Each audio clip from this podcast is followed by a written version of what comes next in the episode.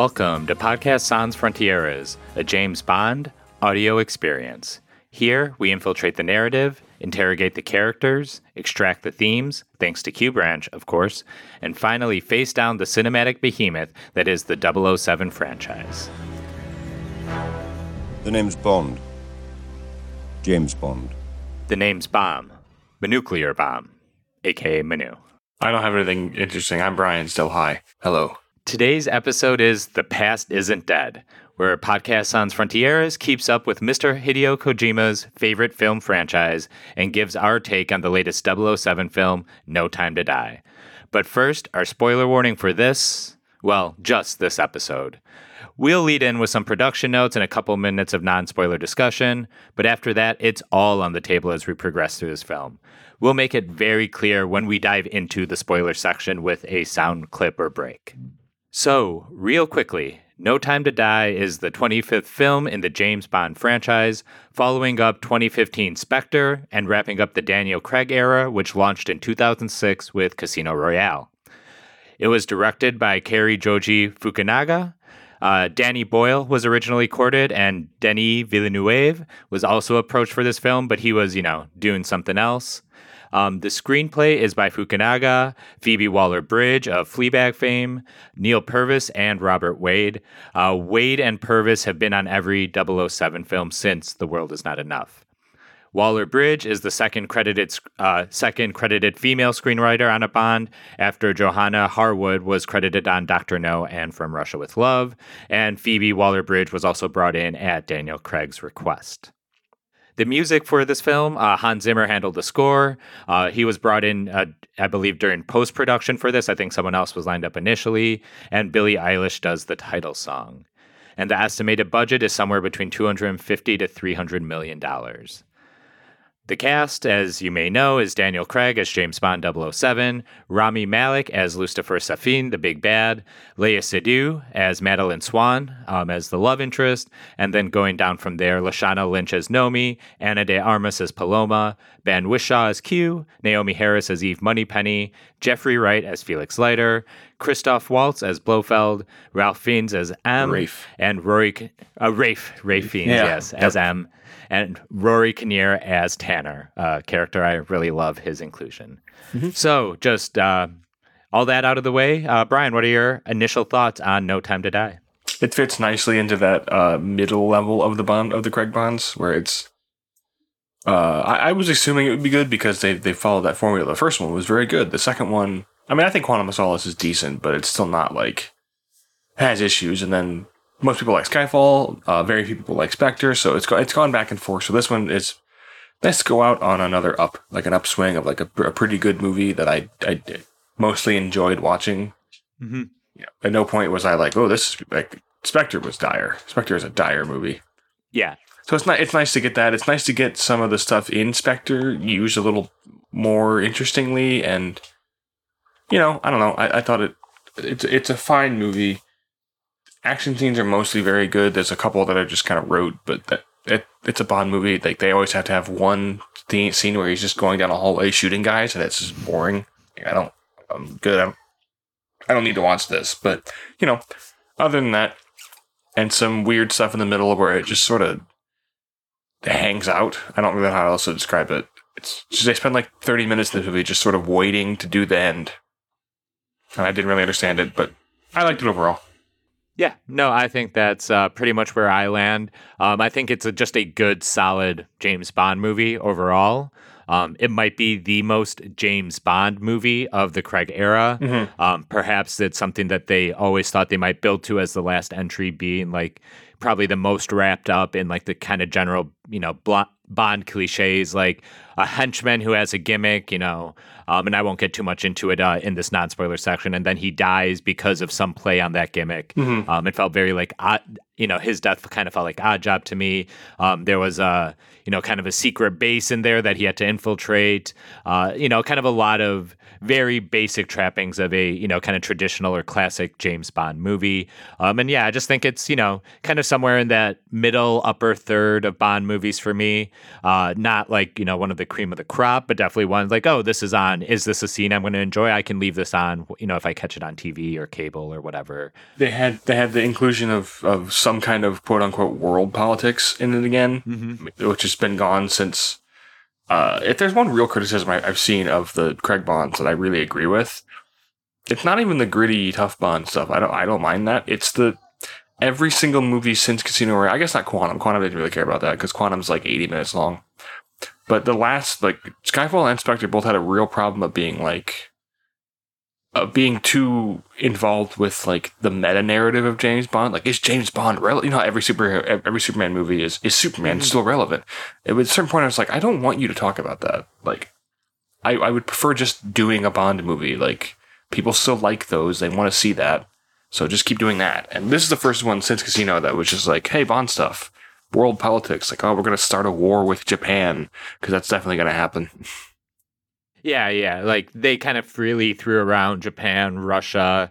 Um, they spent time in Jamaica. Um, so it was kind of all over the, you know, like, geographically all over the place. Mhm. Um, but they don't ever like shy away or make sure they do a tongue in cheek, you know, kind of like har har. We know this is being writ, uh, you know, in 2021 or you know, I know it was started writing many years ago, but no, I totally get you. It just like openly invoked nations as powers, which is definitely something of the more of the Cold War and pre end of history era Yeah, um, you know, when kind of, you know, political international analysis was still kind of based around nation states, whereas now it's far more, you know, sans frontieres, so to speak. Um, I think a big part of that is just, you know, capitalism, you know, because that extends beyond national borders. But I digress. Um, but yeah, it just like, you know, Russia's pissed off, Japan is pissed off, um, you know, the British and the Americans, you know, the two, you know, grandpa and father imperialism of this planet um, just kind of you know butting heads and just we want to do imperialism our way you want to do imperialism your way. Um, but like it doesn't like shy away from it or like try to be too too cute with it. It's just like it's a fucking bond movie. It's a spy movie. That's he's a you know british serv you know secret service agent. Let's just kind of roll with that Yeah. plus you know all the character stuff which was actually nice to see because it actually it didn't come off poorly politics wise, and probably just because it didn't even try to care about it. It just said, "Oh yeah, that's Russia, that's Japan, they're pissed, whatever." Um, yeah, so I think that's um, you know pretty much fine for a non spoiler section. We yeah, don't want to go too long can really talk about it- this episode.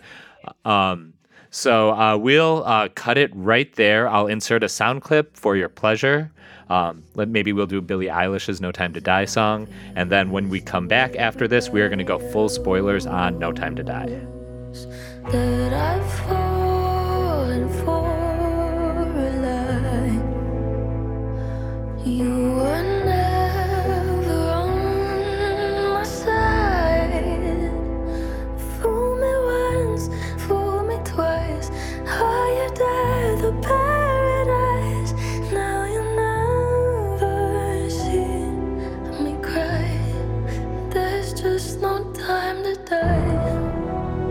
So we're back with the spoiler section for No Time to Die. A very big picture summary is going to be uh, the movie starts with a flashback. We see young Madeline Swan, Léa Seydoux's character from Spectre, and she is evading capture from um, a killer who's after her and more you know, importantly, her father, who was Mr. White from the early Daniel Craig films. Um, she's able to escape out onto an ice field, um, but she falls under, and the killer actually ends up saving her. And then we cut to modern day. This is Bond and uh, Swan after the events of Spectre. They go to Italy. Bond wants to visit Vesper Lynd's grave. Oh, uh, Madeline wants him to visit her grave. That's the important thing. Yes, correct. Um, but uh, the grave blows up in Bond's face, uh, which we'll later find out is the doing of Blofeld. But Bond suspects that Madeline Swan, who is the daughter of someone of Spectre, uh, you know, was behind it all. That's how you know these killers. The bomb was there. Um, Bond gets attacked, and uh, basically he, you know, kind of in a pretty cool, you know, combo car motorcycle, you know, chase sequence. Um, gets back to the hotel where uh, Madeline is, uh, throw, you know, gets her into the Aston Martin. Um, he kind of literally does throw her into the car, and then from there, um, there's kind of a, just you know another action set piece. Uh, Bond is able to escape. Um, he puts Madeline on a train, says we're never going to see each other again, and Billie Eilish comes in with the "No Time to Die" main theme. With a replacement level Bond theme. Yeah, It's fine.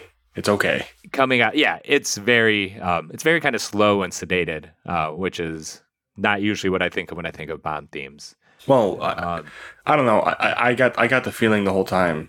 I would be like, oh, this sounds like Adele should have been singing it. mm, yeah no i i am openly uh when skyfall first dropped i'm like you know adele should just basically do every bond song Yeah. ever until uh she comes back again um but i do like billie eilish broadly i think her new album solid um definitely a different vibe There was there was, there was nothing wrong with the song. It was fine. It's just sort of Yeah, no, I think you're uh, fair to say that. It is not in my like top tier of James Bond theme songs. I can tell you. It is fun that the I think if you were to do the order of the Craig themes, they'd probably roughly equal the the generally accepted order of the Craig movies. Yeah, no, I think that's probably good. People like Casino Royale and Skyfall the best of them, and then I don't know anyone who likes Spectre the most of the Bond songs. So Nope, Um, not that version of Spectre at least. yeah, yeah, yeah, because it has a different name. No, the Radiohead version that they rejected is one of my favorite Radiohead songs of the last decade, but they didn't use it. So Mm-hmm. they instead went with a, a song that was confessed to be written in like four minutes Yeah, by, by an like already boring artist. Yeah. it. It sounds like it. Um, so coming back to the plot real quick, Yeah, we sorry. cut to five. Yeah, no, we're fine. Uh, five years later, after um, the opening trailer, um, and we see uh, a quote unquote MI6 scientist abducted from a laboratory. Um, he, this uh, scientist, has invented essentially uh, fox die, uh, for lack of a better word, and we'll get into the Metal Gearness of it later. But Project Heracles, basically a bioweapon that targets people with specific DNA. So you know, fox die again, um, and they literally It's na- uh, nan- nanobots also. they say nanobots, which is I 100% think it's just like we can't say nanomachines after we're already cribbing uh, Fox die. I, I don't know if it's a direct crib, but you know what I mean. Um, it would be way more on the nose if they called it nanomachines, but they call them nanobots.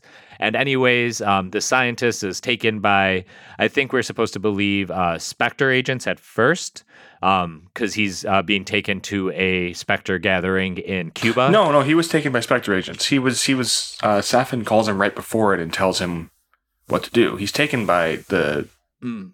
the, the cyborg, the Cyclops guy, and then he's, um, I'm going to say real quick what I really liked about him. Again, it's another kind of a throwback to older Bond, is I liked, um, I liked that he was just like a vague ethnic stereotype. like, oh, uh, the scientist, you mean? yeah. Or yeah. the No, the yeah. scientist. It's just sort of like Russian scientist man. Like it just was. That's another Metal Gear reference, actually. But Yeah, it's a very Sokolov um, character, honestly. This Valdo Obruchev. I was thinking more of like like Madnar almost, like just like 80s Russian guy. That's what he was, and I like that. Mm-hmm. Yeah, yeah, and he even, you know, I think he definitely adds a little bit of that uh, Boris Grishenko. Yeah, I was Uh, gonna say we haven't seen a guy like that since since Boris, the greatest side character in Bond history. Uh huh. Uh huh. I totally agree with that. Um, so he's abducted essentially, um, and then the whole purpose of that is to get him to a Spectre meeting in Cuba. Um, at this point, we cut to uh, Jamaica, where Bond has retired, which I think is kind of neat because that's also where Ian Fleming retired, and is also a callback to Mhm. early Bond movies. Um, and there, um, he's basically encountered by Felix Leiter and this douchebag with him named Logan Ash. Um, and basically, they're asking for Bond to help them track down the scientist Obruchev, um, you know, kind of off the books of both CIA and MI6. Um, but later, MI6 makes their presence known to Bond in the form of Lashana Lynch's new 007.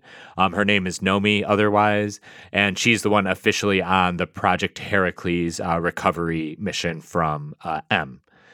Uh, so Bond agrees to help Leiter after uh, meeting uh, the MI6 replacement for him, for lack of a better term, and he goes to Cuba where he rendezvous with Paloma, played by Ana de Armas, uh, who's working under Leiter as part of the CIA.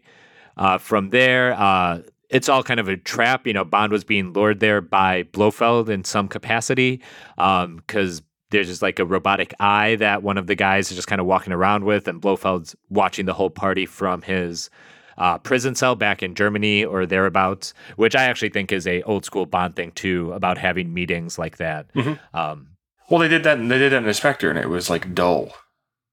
Remember that they had the Yeah, big, huge they- meeting that was a trap for Bond in Spectre. and it was just like a boardroom, and it kind of sucked. Yeah. Um, I like. I, I really quickly. I want to clarify in case people aren't understanding. I like that the Russian doctor was brought in solely to code Bond's DNA sequence into the nanobots so they could kill him there, and he doesn't do that. He switches it with every Spectre agent's DNA, which is what Safin's plan is, and that's how they kill Spectre, which works great. yeah. No, it's a nice little twist. Great, great Metal Gear style. Yeah. Again, I, I like that's another like guy is working for allegedly working for the bad guys. Actually, has their own agenda and can. He he he, he is he is Russian Naomi in this movie. um, Yeah.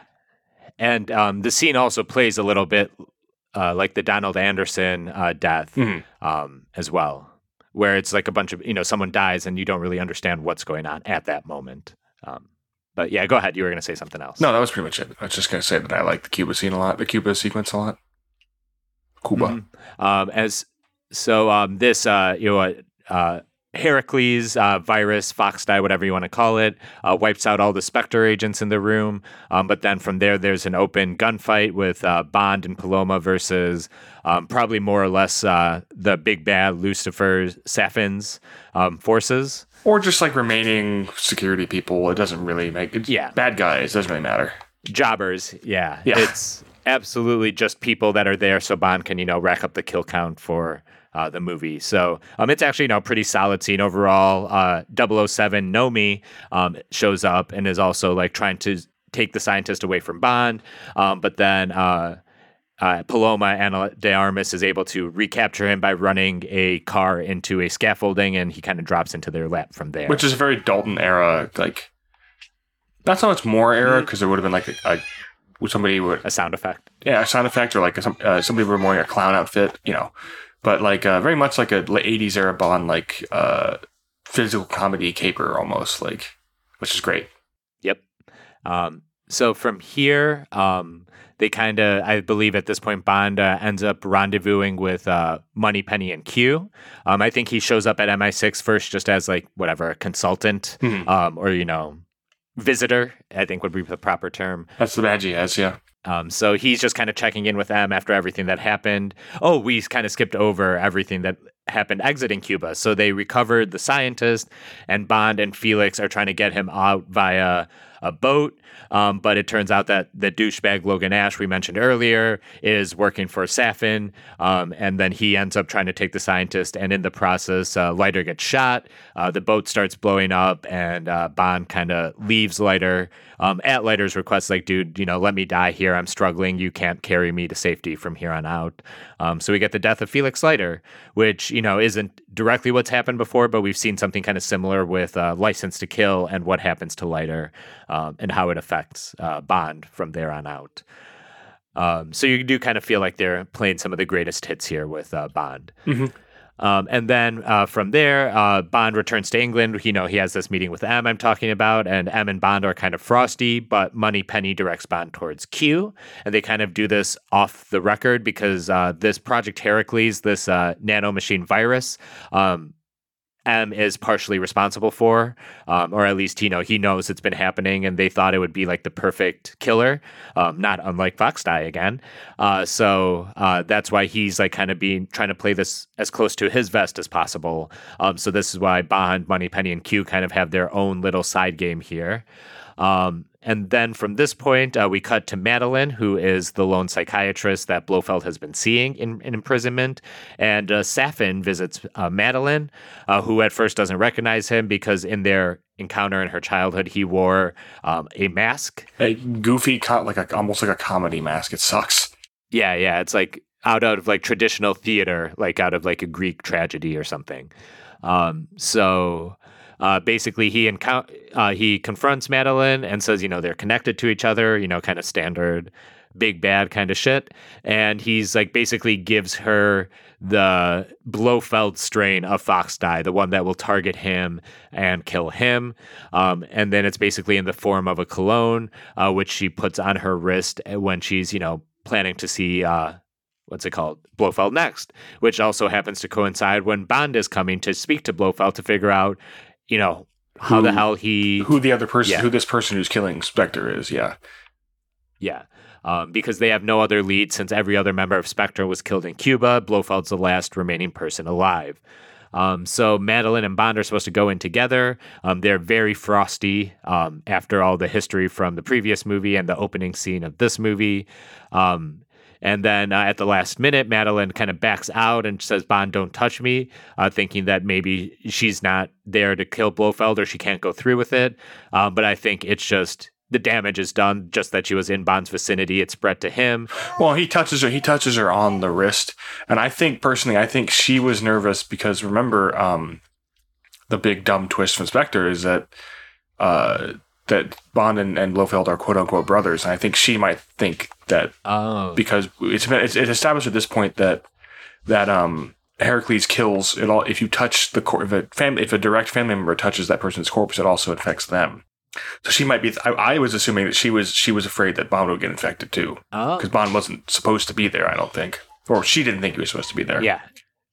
So I I got I or took it there as was at she least was a risk. Yeah. Yeah. she was nervous it would infect him, so she like panics and basically leaves. But he he touches her skin, yeah, like you said, and then he uh, has a conversation with Blofeld, and of course he ends up trying to choke him to death, and then Blofeld dies. So it's a good scene. It's Yeah. it's a good scene. It's a better use of Christoph Waltz. Like he's still the most disappointing thing about Spectre is he was still good. Like he's a good actor, but it was This good in service. no presence. yeah, it was That's good in service to a very stupid plot. Yeah.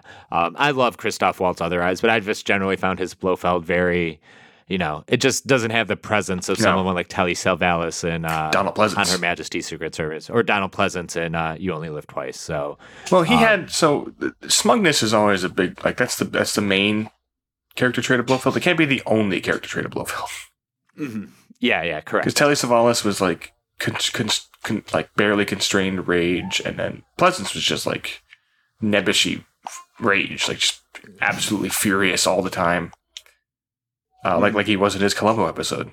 Um, the Melendez brothers, the Melendez brothers. Um, but yeah, it, this Blofeld like has no other character trait, and it's just sort of, I don't know. Maybe it's just part of the fact that it's the first time we've seen him post Doctor Evil. That it's just it's like you can't do that it's type not of character. Yeah, it's just it's just too silly.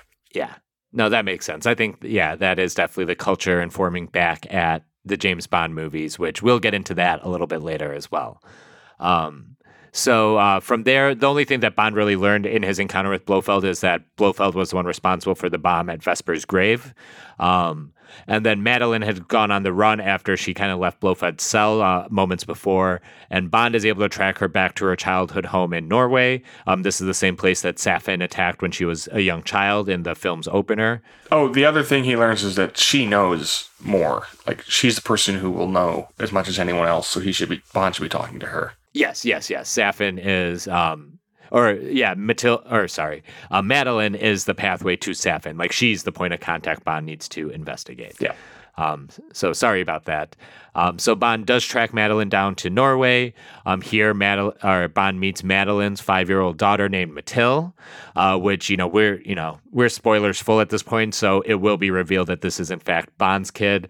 Um, if you do go back to that opening uh, trailer or you know the pre-song sequence, uh, when uh, Bond puts Madeline into uh, the train, she does grab her belly, which I don't know if that was meant to be foreshadowing, but it was enough for me. I would- I to like catch so. it in the moment. Um, so it's got to be like that was there. Um, but you not you never know quite until you see the baby later on. Um, so um, we we meet uh, this kid who is Bond's kid, but Bond doesn't learn about it until much later. I mean, he he's I think he thinks immediately that it is his, and she tells him it's not. Mhm. Um, but I, I think I think he's he's pretty sure as soon as he sees her. Right. Um, the eyes, which he like says, you know, the Hmm. eyes are the eyes are the same. Um, so while Bond was tracking down Madeline, the other 007 Nomi was tracking down Logan Ash, who was working for Safin. Um, and during that process, uh, you know, Bond's like, hey, uh, he calls Q, he's like, get me in touch with 007. I want to know where she's at with everything.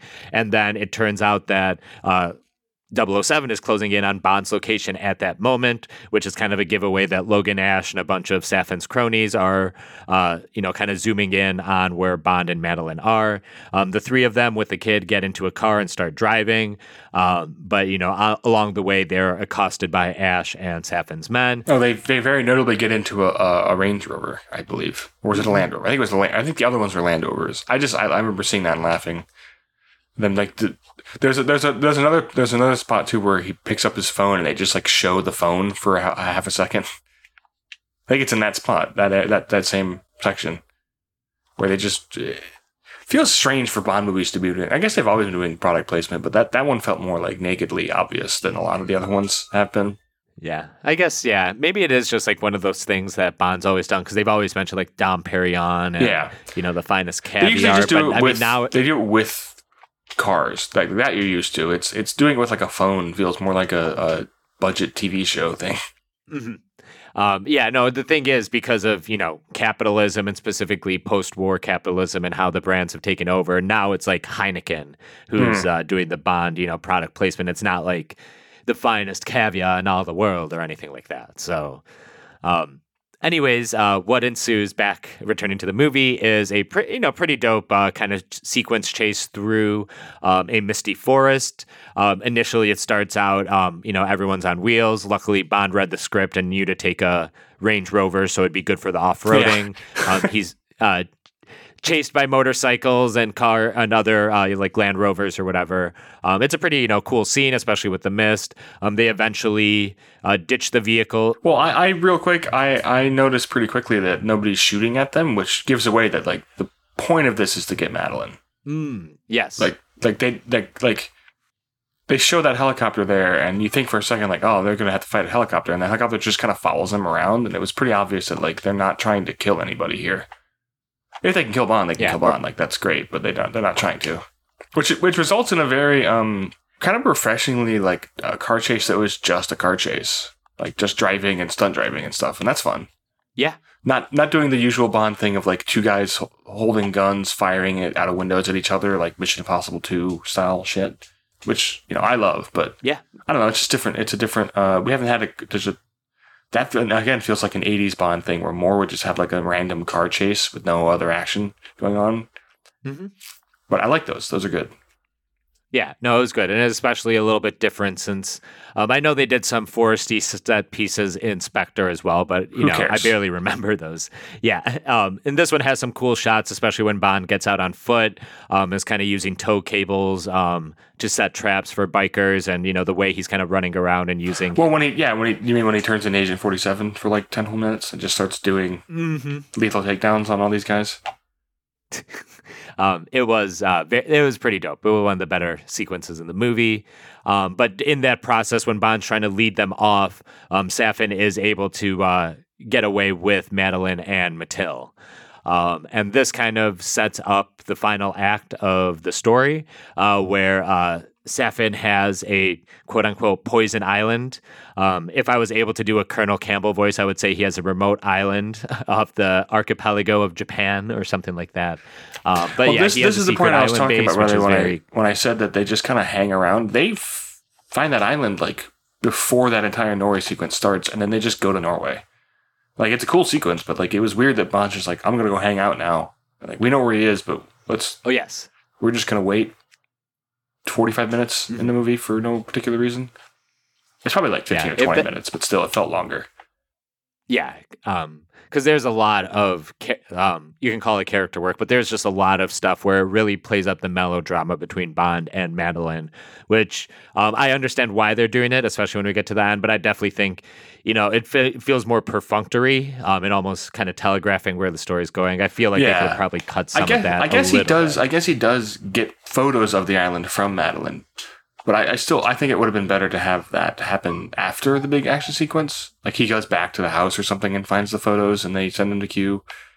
um, or before he drops the uh, what's it called, flipped over Range Rover onto Logan Ash's like you know bleeding out corpse. He could you know could have been a piece of information. Yeah, before he does his uh his license to kill Leiter moment. You mean hmm exactly. which which which Um, ruled? for yes. Um, and it's a, it's it's all kind of nice and creative. You know, the you know car chases like this aren't new to Bond, but I like that it's all kind of feels different, but also feels classic in a way. Mhm. Um, so uh, setting up the third act, there's this remote uh, secret island base that Safin has, um, and it's basically um, he Bond is going to be inserted, kind of combination of Metal Gear Solid 3 and Metal Gear Solid 1. I'm thinking Operation Snake Eater when he flies in on the drone. Um, it's actually Bond and 007 uh, Nomi. Which give me a second here because I think one of the parts I didn't love was that before this final mission, uh, Nomi says like let Bond be 007 for this mission, which um, you know it's fine. I know why they're doing it, but again, it's kind of like telegraphing to me where they're Yes. going with this. Um, it's like, oh, of course they're doing that. Um, That's one of the things that was weird. Is I I, remember, I read a lot of people being like a lot of twists in this movie, and I was like, eh, Felix getting killed, kind of.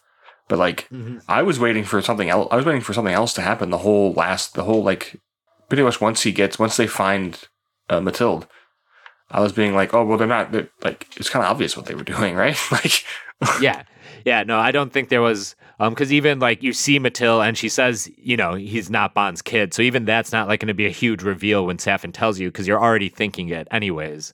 Um, so you know, it's Bond. definitely yeah. Yeah. Um, so it's de- it's definitely not like a big revelation uh, moment in this. Um, and I was actually kind of waiting for kind of another turn in the third act and was kind of surprised when there wasn't. But Yeah. I guess because again they were playing up the melodrama of what was about to happen.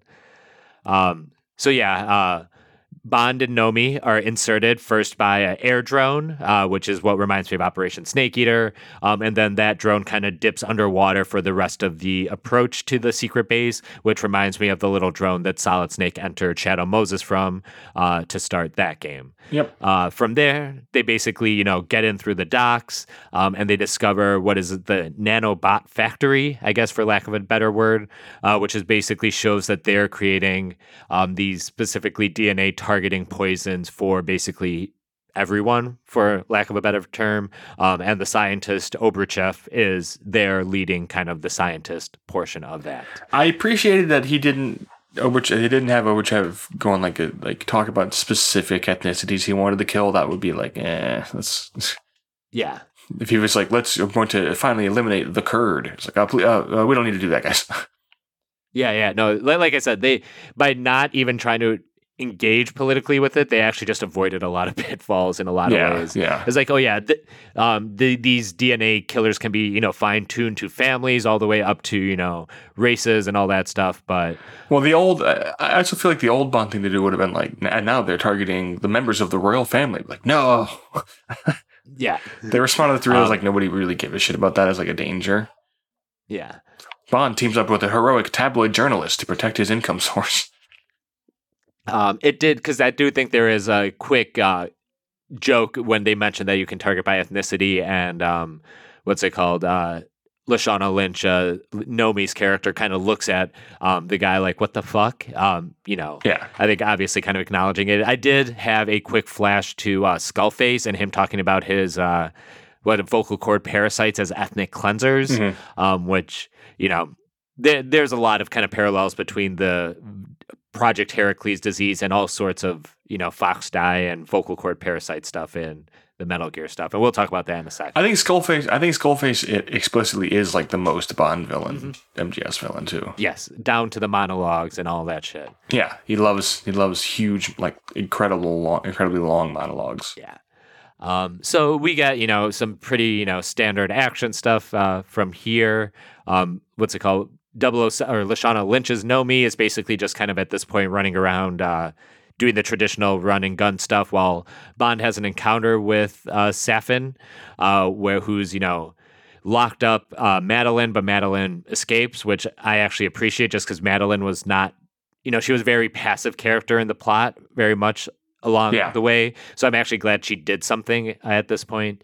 Um, so she kind of ris- escapes her own little imprisonment, but Bond and Yeah, there's a weird thing where like I think, well, we could talk about. Uh, they they specifically not only did they specifically care, uh, compare her to Vesper, which who is the best you know Craig Bond girl, but they also um, you know, deliberately have they continually reference them having all the time in the world. They play the song, like there's a deliberate uh, uh, comparison to to Diana Rigg and on Her Majesty's Secret Service to Teresa, and like she's certainly a better like she's certainly not like the like 70s more bond like stupid like vapid empty bond girl but and she doesn't get as much to do as i think you for how important she is in the story she doesn't do quite as much as you would assume i think but Yeah, she's very. Léa Seydoux is a is a- Léa Seydoux is, is a fine actor though she does well I, well enough i think Yes, and uh, Kojima favorite from Death Stranding. So Mhm. um, nothing against her. I just think she wasn't always the because there's a lot of. I actually think you know Lashana Lynch's character is really solid. Uh, Paloma by Ana de Armas, um, and it just it just like her character kind of fell flat. And I think part of it is just because things keep happening to her, um, as Yes. opposed to her having any real agency in the story. And then like Moneypenny's not in this one a lot, but Moneypenny, I think even in Skyfall was more of a active, Mhm. like more le- less passive. I don't want to say more active, but Yeah. yeah, And she she's you know helping push Bond towards Q, and you know she's all about like we got to figure out what's going on here. So Moneypenny does have some nice stuff in this movie as well. but again, being being the least good Bond girl of the series, well, I don't know. Maybe you can argue that it's still that's a good sign because she's by no means like a bad character or like a stereotypical damsel. Well, I mean, she is a little bit of a damsel character, but she's not like a. I can't even think of. I literally can't even remember the, remember the characters I'm thinking of, but like um. Uh, with one in Diamonds Are Forever, a lot of you know. I mean, Case, I don't think I, I don't think I have to give examples. I think people know what I'm talking about when I talk about vapid, Yeah, empty Bond Bond women. Yeah, it's yeah, it's it's a trope both to James Bond and generally just Western cinema, especially over the last Mm. sixty years. It's just damsels in distress. You know, it's the basis of you know every Mario and Zelda game initially. So um, it's everywhere. Well, some of them aren't even damsels in distress. Like some of them, Bond has no doesn't even give a shit if they die or not. Mm-hmm. Like they're they're literally just like set dressing. And that's the stuff that I mean. Cer- certainly, Léa Seydoux is not that, so she still does well, I think. Yes, yes. Um, But I would say I would say a lot of. I, I, I- sorry, I just want to I want to finish Mm-hmm. up on this. I would say that the just thinking about it, the main, I guess the reason she's not really a damsel is like Matilda is more the damsel. Like like she the needs moment Bond saved. meets her. Yeah, like that. It's it's more. She's not even like the sexualized uh, damsel in distress. It's more like Bond wants to save his family unit. He wants to preserve this new family unit, which is a very different tack for Bond, and I appreciate that. But No, it does I- sort of overwrite her as like a an active force, and more it's just like a, a symbolic force of a thing Bond wants. Mhm. So yeah, yeah.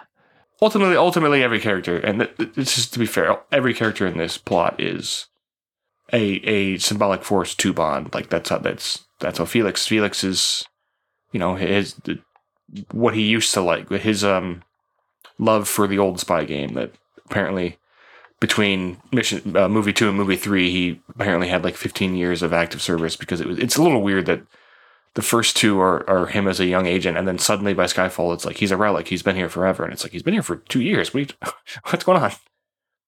I just assume that there's a whole bunch of other adventures between there. That's Yeah. Even between Skyfall and Spectre, I assume there's more adventures. Yeah, no, I agree. Um, so uh, we'll just knock off this uh, the end of the plot here real quick, just so we can get to Yeah, yeah, sorry. That, um, well, uh, I wanted to talk about that now because I think uh, at the end of the discussion we'll have other things to talk about. mhm. No, I agree with you. Um, so uh, Bond goes face to face with Safin, with Matil kind of you know being held by Safin, and this is where Bond, you know, is confirmed that it's his daughter. It's not um, you know someone else's, and uh, what's it called? Bond kind of, you know, pretends he's going to give in to uh, Safin at first, but then obviously he has a gun, you know, pocketed. He ends up shooting a bunch of guards. Um, you know, all hell kind of breaks loose. Safin kind of leaves. They say he's going to Sellers, but they never really play on that too much. It's just like he takes Matil and leaves, but Matil starts being, you know, a child, and then he just kind of leaves her. And uh, Bond uh, ends up finding Madeline and Matil, um, and he's able to get them to safety with. Uh, what Nomi's character, the old, the new 007, who was the old 007 in this movie, um, and they kind of get off the boat. Um, and Bond says they got to blow this entire place. Uh, he calls Q and says they got to order a. Um, he calls Q to tell them they need to order a uh, missile attack and just blow the um, island of Kingdom Come, or else everyone on the planet is at risk. Um, but Bond has to open some blast doors to do so, um, and he goes to the main, you know, what's it called room. It's very like World War II bunker style. Um, it reminded me a little bit of um, God, the Navarone, the Guns of Navarone movie. Uh, it has a very that kind of aesthetic, um, and you know he kind of opens the blast doors, but you know just as he's kind of getting ready to flee the island now, um, the blast doors start closing, but the missiles are already in the air. Um, the blast doors are closing because Safin is still alive, um, and he kind of has a last uh, showdown with Bond, um, and they both kind of take a beating. Um, I think they both get shot in the process, um, but Bond eventually wins out, um, confirms the kill. Plus, Well- go ahead if you have something to add there. He doesn't really win out. Yeah, yeah, that's true.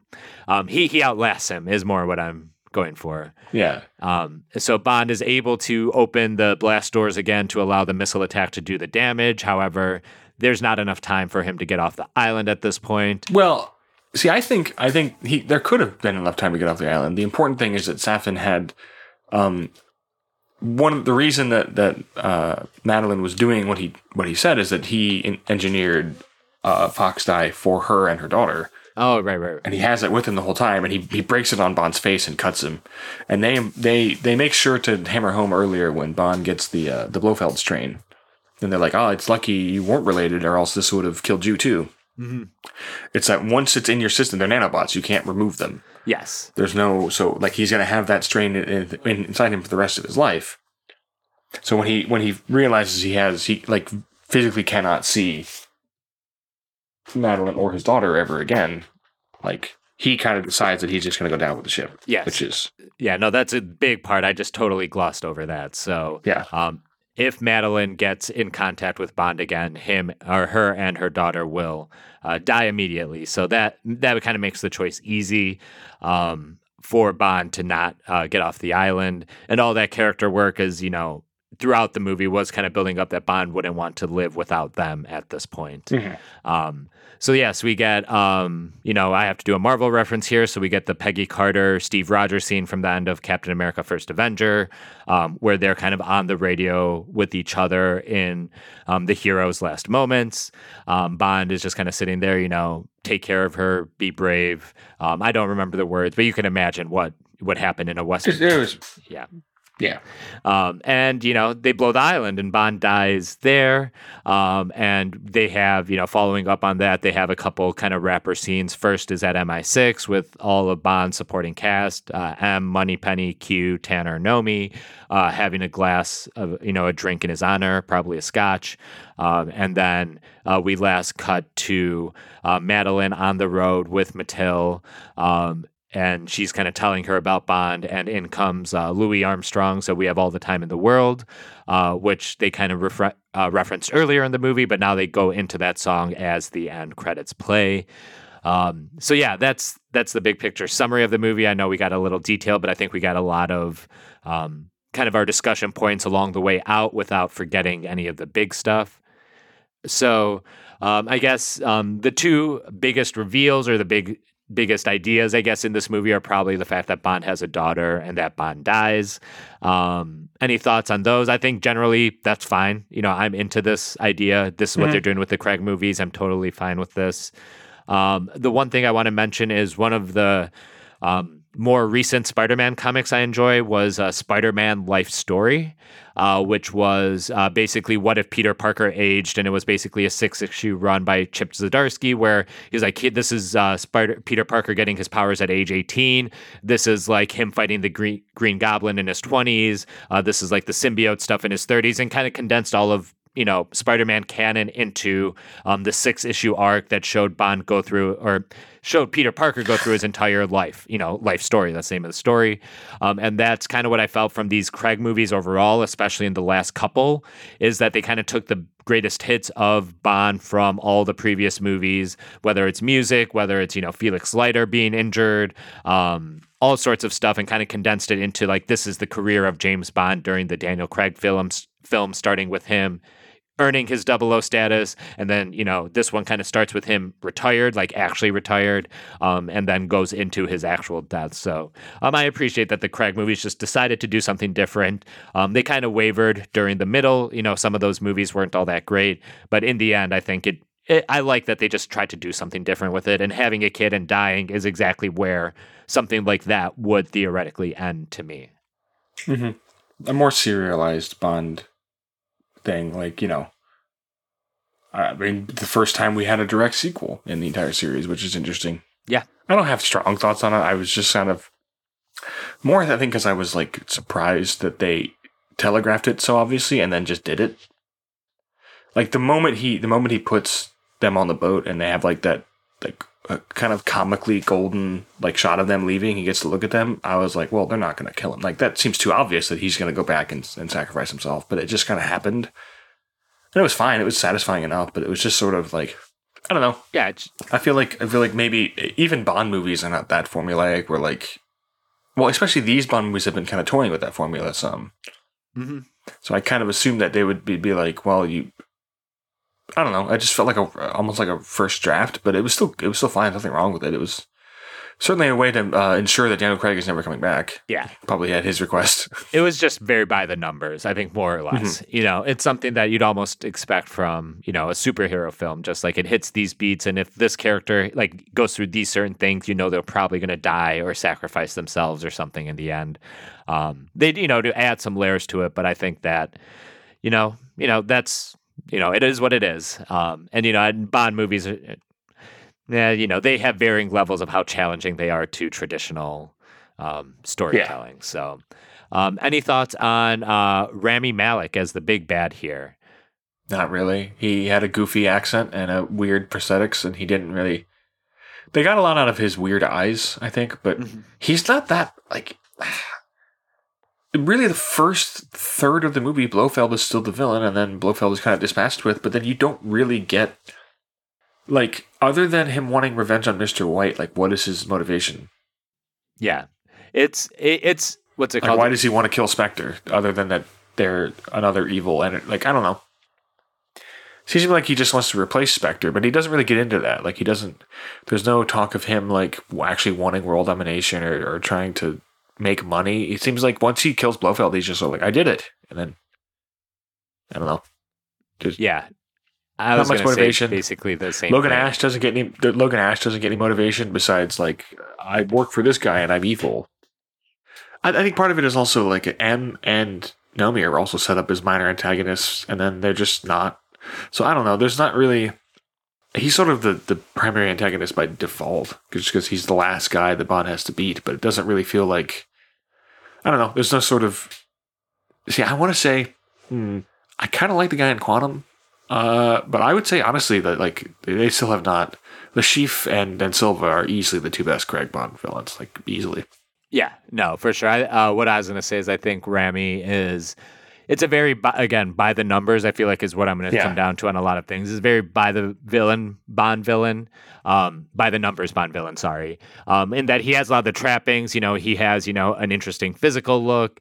Um, I you know especially with the mask on, but we don't really explore him in any interesting way. Like I said in the end, like when he leaves Bond, he's supposedly meeting up with some buyers for his thing, but they don't really talk about who they are, why they want it. Yeah, Um, like you said, you know, like you know, even in like a movie I love, like Goldeneye, it comes back to, um, you know, 006 is both going to steal a bunch of money and level London, you know, institutionally uh, empty and turn it into a black hole, basically. yeah, Like there is like a broader plan there, and it helps feed um, a lot of it, and especially because it's it just you know Blofeld doesn't really have any presence to me in the in these couple movies, and then you know Rami Malek's trying to take him out and trying to supersede him in some capacity, but it just all. Like even his name, like Lucifer Safin, is just basically Lucifer Yeah. Satan. Yeah. It's basically devil devil. um, it's not really trying. Um, I do like the you, you know, you know who probably loved that name though. Kojima, You know, Kojima loves that fucking name. yeah. He probably loves it. Yeah, Um, and it is definitely um, like I like the Poison Island and all that kind of stuff. It's like a good idea, but again, it's more just like they mentioned this is a Poison Island. They don't do anything with it. Um, yeah. I guess we can't. I guess we can't. We can't. uh we can't praise the movie for flashing back to a lot of older, simpler Bonds, and then get mad that it has an older, simpler Bond villain. But I don't know. I don't know. I think Le Chiffre and Silva both have much easier to understand motivate. Le Chiffre just doesn't want to be killed by Spectre. That's that's Yeah. his motivation. and then um, Silva just wants to kill M. Like that, Yes, very specifically M. pretty simple and easy to understand backstory and easy to understand uh, motivations. Yes.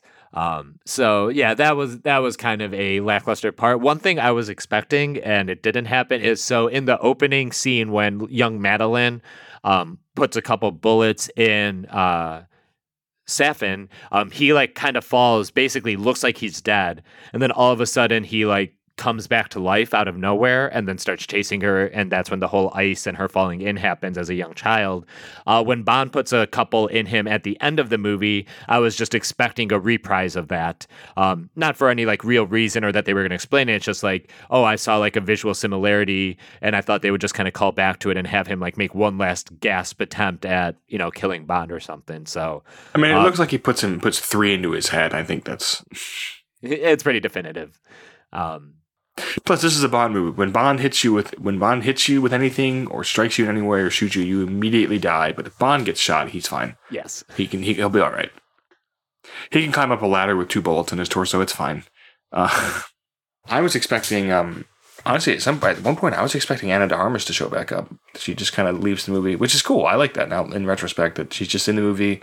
She does her bit and then she's gone. She's all right. See you later, and then that's it. Yeah. Um I I don't know if I can point to specifically um you know like a Bond example of this happening before, but I like the idea of like he goes somewhere, he meets someone who's not necessarily the equivalent of him, but just like another agent, and they kind of like their missions align for just like 10 to 15 minutes of the movie in a specific setting, um, and then kind of disappears, um, you know, and isn't just like killed off, you know, just for the sake of it.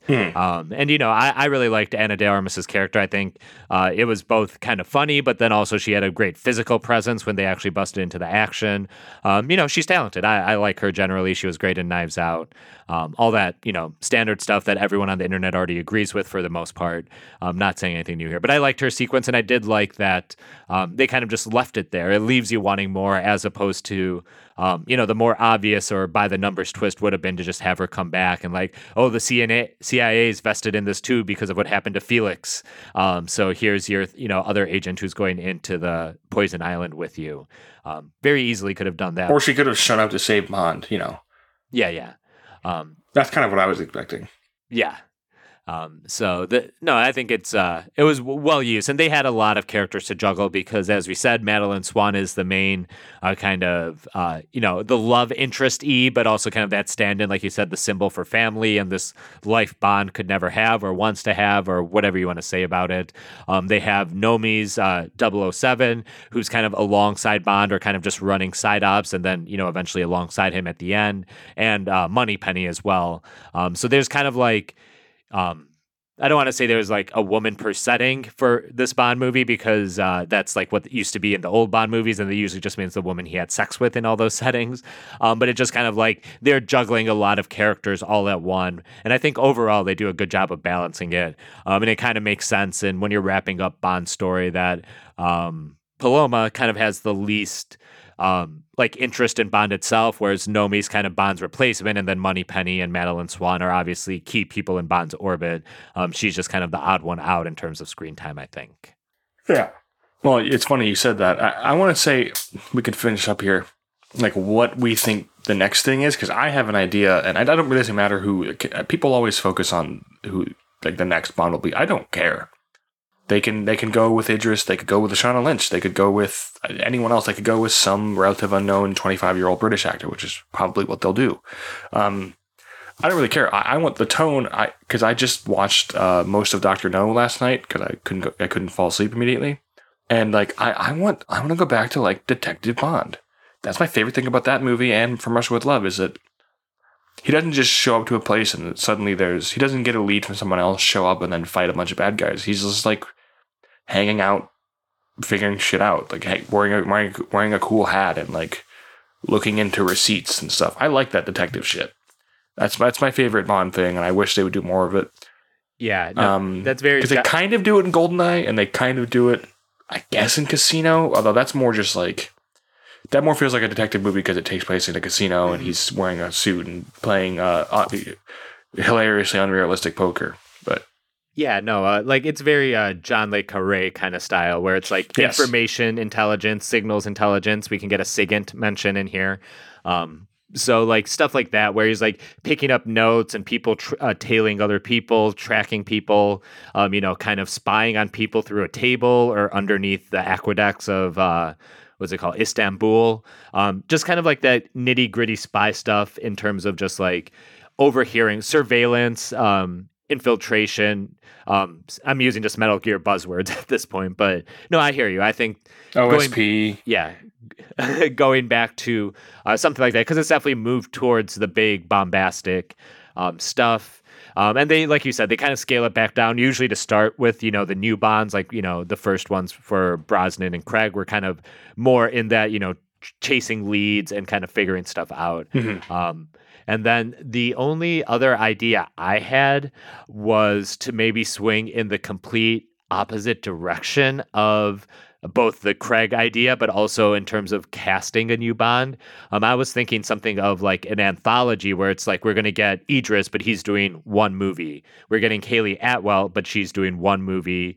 Um, you can do like an old man Bond and a rookie Bond. I know we just basically had that in the Craig era, but like you can find um, different, you know, just like don't even do the serialized thing or try to make them connected. It's like here's just going to be completely different movies with dif- completely different directors and leads, possibly. Um, that would be the only change, but I imagine it'll end up being kind of a similar just reset, and then we'll see what happens from there. Yeah. Um, I think you know we're in an era of unfortunately franchises and multi multiverses and all that kind of stuff. Um, so I see getting a bunch of standalone bonds doesn't seem like the likely thing. If anything, it'll be probably more like the Brosnan era, which you know had a loose continuity, no more or less than you know more Connery before it. Um, Mhm. Just like you know the previous movies did happen, but they're almost never going to be relevant to the current movie, um, unless Bond gets like a new gun or a new you know. Well, I they're they're gonna have to do something with this one at the start, the new whatever the next one is, to deal with the fact that he just died. yeah, yeah. So, um, and they haven't, you know, committed whether Lashana Lynch will just carry on 007 under a new name or they're just going to whatever they're going to do. Um, cause they'll at least, because the way they, we cover media this day, which sucks, they're going to have to put out something about like, this isn't related to the Craig movies or, you know, yeah. the way the, the way we handhold audiences, I think they're going to have some kind of press release about how it's a new beginning or a different universe or something like that. Yeah, the, the Bond multiverse, the Bond uni- the Bond cinematic universe is being reborn. Yeah, they can't do the thing that Zelda does, which is uh, when people ask them about timeline stuff, they just go, "I don't care," and go, Yeah. which is my favorite my favorite Nintendo thing. Yeah, and that's kind of why I was push, uh, pushing the anthology idea for a film, where it's just like Mhm. these are the tropes of I'd Bond. Um, let you know this was you know Cary uh, Fukunaga uh, doing his take on Bond, but you can give one from everyone to you know Tarantino to Nolan. I'm just throwing out big names; those aren't necessarily the guys I'd want Yeah, I mean. Villeneuve said he wanted to do one. Yeah, um, I would love to see what he would do with you know a just the tra- the trappings of a James Bond movie. I'm sure he would do something pretty fun. And then the other question is this is for me, and this is something I kept thinking of during the movie, and I'm going to talk about this now. We've only got a few minutes, but hey, I'm going to do it. Yeah. Uh, the, boy, they uh, the, this is a certainly a hitman ass movie. Mhm. Certainly is. Um, I mean, like I was legitimately almost chuckling to myself when he's walking around his little bungalow in Jamaica. It looks like one of the DLC levels in Hitman 2. Like almost exactly like it to a frightening degree. Um, there's parts that look like the club in Berlin in Hitman 3. There's parts that look like the winery, which is the most overtly Bond level. It's the last level, the last real level of Hitman 3. Um, which is like a hilarious, it's almost like a Bond tribute level. It's great. Got secret passageways and henchmen and shit. But it really, what I was really thinking of the whole time is, boy, I cannot wait for that IO Interactive Bond game Mhm. Because they are gonna absolutely nail. And there's there's a there's a real chance that that's the first new thing we get after this movie Yeah, the first licensed Bond media. Because I don't think they're going to be doing. I mean, unless they unless they secretly already have someone picked out, I don't think they're going to be doing pre-production on the next Bond for two to three years at least, right? yeah. And that No, game I- is I think allegedly supposed to be out in 2023. I don't know if that's true or not. Yeah, I think we'll start hearing about the rumblings of who will be the next Bond probably sometime next year. Um, Yeah. they have a whole media cycle between this and then when it hits streaming and DVD and um, who knows what. But um, I'm sure probably a year from now we'll at least, if not, we'll probably just know who's probably in the running or you know who the rumors are for Bond. But Oh, you know what else was nice about this movie? When I left, I just walked out. Like when it was over, I, there were still pe- there were people sitting. This is what MCU has done to us. There were people still sitting there waiting, and they look confused as why people were leaving. And I'm like, there's not going to be a fucking post credit scene in this. I don't think there was. Uh, I, I left as well during the credits. The the the, the uh, theater lights went on, which is usually a good sign. Yeah. Um, that there is no post credit scene. Um, it it is nice because you know, I like I don't want to like throw out the entire post credits thing because Metal Gear Solid has always done a post credits Yeah. audio thing. So I obviously am not against it in concept, but it is. I don't Those mind. used to be a fun a fun add on, and now they feel like people like you have to like if you don't stay and watch it, you're missing the movie. And it's like, ah, okay, man. Yeah, it's like, you know, fine. Marvel did it, you know, I'm okay with that, but the fact that everyone else started doing it as Yeah, well yeah. um really kind of is what ruined it for me. So that one I will not uh, blame Marvel for.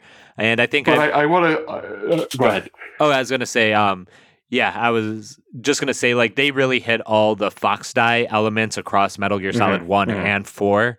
Um, both in terms of just like the DNA targeting, but also that it can be, you know, you it could be used as a bioweapon to take out everyone, which is kind of old Snake story um, that we're breaking down in Metal Gear Solid 4. And then kind of the ethnic cleansers that comes up in Metal Gear Solid 5 also gets a drop. Yep. So they Yep. lifted all of the Fox die uh, mythology for some of this. Well, I want to say, I, I suppose what we can end with is, uh, I guess we have to at least burst the topic. Um, I, I want, I want to say the one thing I'm pretty sure we can say first that won't be happening is that the James Bond will return. Like, I'm pretty sure that's not the end of the franchise. That'd be strange for them to do No, when they're no. still making money. No, no. Um, this is not one of those things where I'm uh, begrudging franchise and multiverse culture. James Bond's kind of always been a going concern. Um, at times, it looks you know worse. Like in between uh, License to Kill and GoldenEye, there was real thoughts that Bond might not return. But I think at this point, it's such a bankable and bankable international um, property, um, just Yeah. because it kills everywhere, not just uh, in the states or the UK. So because of that, I think you'll always see a Bond. I don't think the Broccoli family um, has any plans to put it on ice. Um, I'm just hoping that we don't hear about spin-offs and you know a bunch of like Mhm. you know what's it called Disney Plus Bond shows coming out about M or Q, um, Q who's canonically gay, which um, you know I don't want to give them too much credit because they just say it, they don't show it, but also I'm not seeing a bunch of press going around about them, you know. Patting themselves on the back, saying, "Hey, we had a gay character in the Bond movie," um, which isn't the I, I also feel like, I also, I also feel like, uh, I don't know, this, I don't want to use the phrase gaydar, but I was certainly not surprised that this Q was gay. I was like, yeah, that, okay, sure. That yeah, no, yeah, I'm not, I- it's, it's not like it wasn't like if they were like Felix Leiter was gay. It's like what? yes, uh, That'd be a little. I mean, I guess Jeffrey Wright could do it, but it would be. Uh, it would not. It would not really track with the the character they. But like this Q being gay is like sure that doesn't seem like a stretch to me. That didn't seem.